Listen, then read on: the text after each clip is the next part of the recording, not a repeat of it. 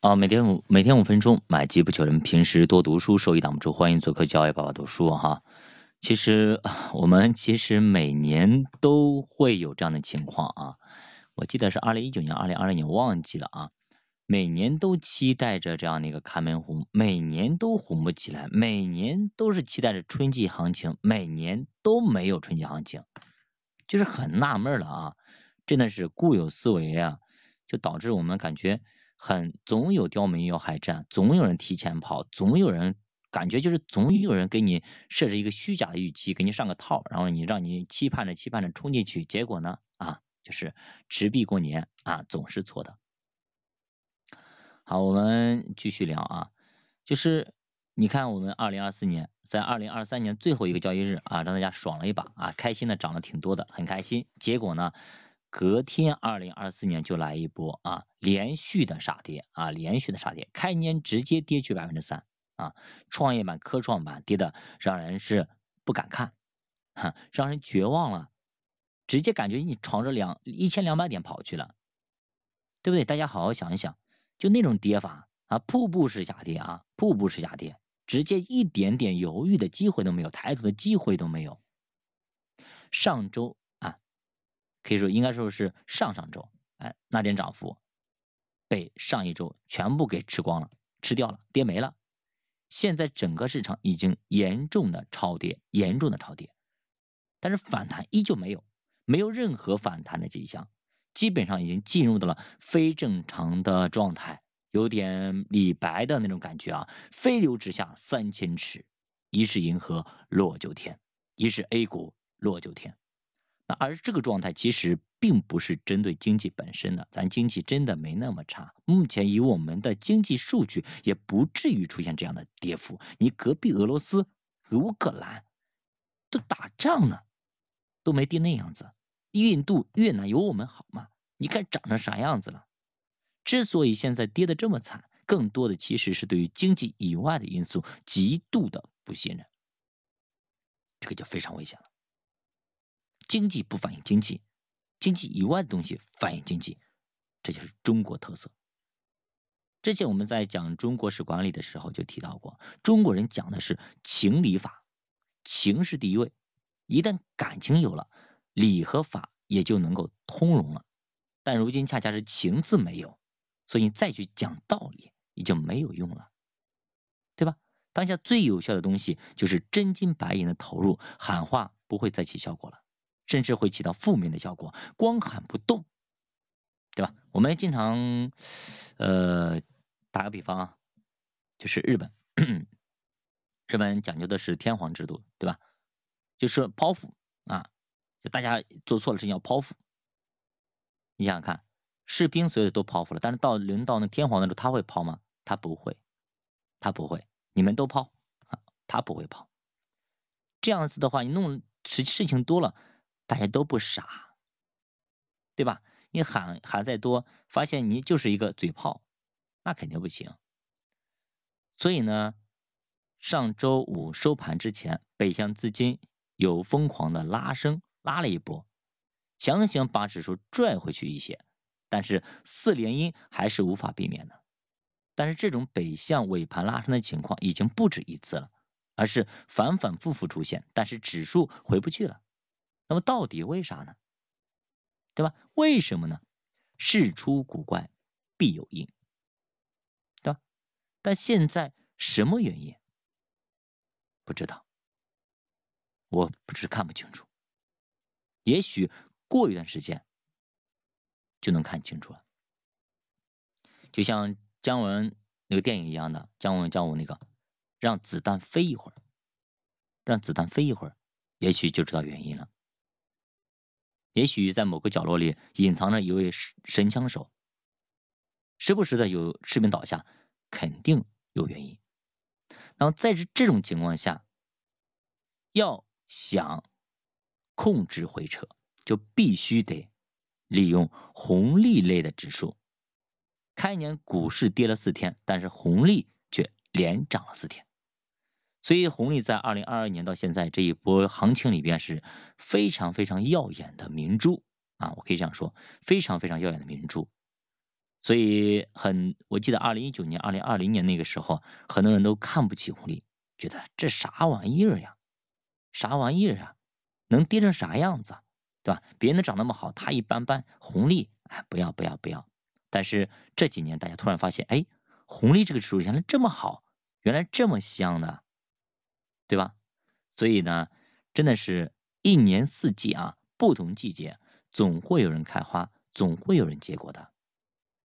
你不开我开，东边不亮西边亮啊！像上周红利涨了百分之二点六，红利低波涨了百分之三点五，主要是因为呢红利低波里面银行占比比较大，所以在这一波呃下跌的过程中嘛，呃这个银行股确实贡献了非常大的力量，这个不得不咱不去去面对这样一个情况。啊，银行还是比较给力的啊，有几次啊，有几次跌得很惨的时候，是银行在救市，银行在涨，对吧？是银行在涨，所以啊，真的是很多时候啊，我们是要学习资产配置，为啥呀？有的时候你前锋不太好的时候，中场好，中场踢的不太好的，呃，后卫好，后卫不太好，守门员给力，都行啊，都可以。那在这一天。农业银行可以说是创了新高，而中国神华也超过了宁德时代，这都标志性的事件，足以说明大家对于现在经济的悲观程度是有多大呀？买银行拉银行了，表明什么呀？银行那点红利，说实话一跌就没了，但是很多人还是相信银行了，相信银行就是银行的最后一道底线，等于说大家都不买买买买了，就存银行定期存款去了，管它多少利息呢？所以呢，我们也看到啊，有一个红利全收益和三百全收益的一个对比表啊，非常明显。经济好的时候呢，就是三百；只要经济不好了，就是红利。也就是好的时候三百涨得好，经济不好的时候红利涨得好。那现在经济不好的预期得以进一步的延伸，关于红利的配置，其实啊，你可以去考虑一下啊。其实我我的手里红利还是一直在的，只是当时我是减了一部分，因为涨得实在是太高了啊，减了一部分。好，我们看一下，我们播报一下那个上周的一些情况吧啊。那么上证指数跌了百分之一点五四，沪深三百跌了百分之二点九七，创业板啊跌了百分之六点一二。啊天呐天呐，怎么了？科创板也跌了百分之五点二，科创板这个真的是一个笑话啊。自从上市的时候疯狂涨，后来就一直在下跌，真的是套死了多少人啊！五百是跌了百分之二点七，一千是跌了百分之三点六啊！上一周显然是价值大幅占优，成长跌的是稀里哗啦。那么跟美债收益率的反弹是有点关系的，但更多的还是整个经济复苏不信任，不信任就是不信任，对政策的不信任啊！资金也在用脚投票。我举个不恰当的例子。有个渣男伤了你，他再哄你，你会觉得好吗？或你会原谅他吗？你会觉得恶心，对吧？你发现他脚踩两条船、三条船，你觉得这个人好恶心、好虚伪。他做的越好，你觉得越觉得这个人恶心、虚伪，对吧？是不是这样子？真得拿出点。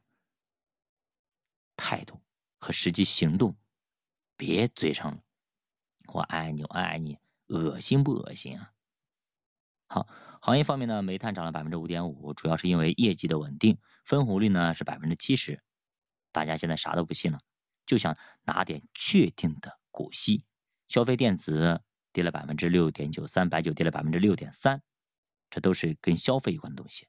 说白了，大家对经济的复苏还是啊。还是抱有非常非常非常非常悲观的一个态度啊，资金他会用脚投票啊，他会用脚投票。那么现在我们该怎么做呢？很多人可能就跌麻了，哎，不管了，不顾了，随便了，对吧？很多人心态估计就这样子了啊，该走的也就走了，不该走的或者还没走的，基本上还能扛一扛的。其实这次下跌已经跌出了非常非常难得的这样的感觉，比如创业板、科创板啊，科创板也是月线九连阴，快跌穿了八百点了。这对于科技创新自主可控，什么大安全，无疑是赤裸裸的打脸啊！啥玩意儿呀？这是，是吧？什么玩意儿呀？那海外的人工智能创新不断呀，我们这边资本市场是一哀鸿遍野啊。为啥呀？美国那不挺好的吗？为啥咱们这边就稀里哗啦的？其实行业里面我们也调研过，完全没有这么惨呀，也在持续的推动创新和进步。为啥股市就是不反应呢？这就是股市的一个症结所在。前几年发了太多的 IPO，导致市场失血严重，最后投资者都不信任了。一朝被蛇咬，十年怕井绳啊。至于我们来说，对吧？我们大家无疑每个人都一样啊。现在我们有什么选择呢？第一个做空，第二个买。第三个买入，第四个持有。说实话，这样的行情，每个人都想做空，做空必赚，是吧？都想卖，是不是？但是我们的市场不允许我们做空，对吧？你卖，那就是割肉。理性告诉我们啊，就是买入持有。但是谁手里有充足的资金？我相信大家手里资金应该都不是那么充裕吧，对吧？所以。目前好像也没有别的选择，要么走，要么留。现在情绪已经压抑到了这种极点，那么超跌反弹可能一触即发。当然，什么时候发还真不知道。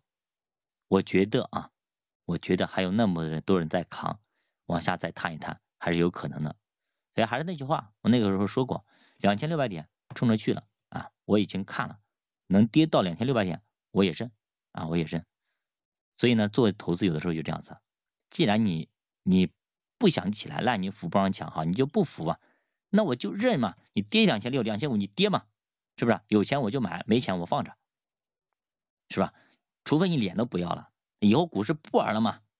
好，那股市不玩了，好了，那 OK，那以后就没有了，就没有自己资本市场了，可能吗？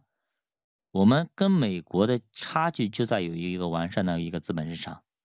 美国为股市为什么那么坚挺啊？是吧？所以不可能不去完善我们的金融市场。想要跟美国 battle 一下，必须完善金融市场。既然要完善金融市场，你不可能把 A 把什么上证、深圳全部一塌糊涂，全部推推倒重来吧？也不现实吧？是吧？毕竟经营了那么多年了嘛。所以我相信中国股市不会完蛋，中国的金融市场势必将会带来。一个新的崭新的一个状况，我相信，所以我为我的相信去做相应的一个动作，这是我个人的一个看法，仅供大家参考。还有一句话叫什么？不破不立啊，不破不立。既然大家都觉得现在不好，好，那就让市场自己做决定，就让它完全的不好起来。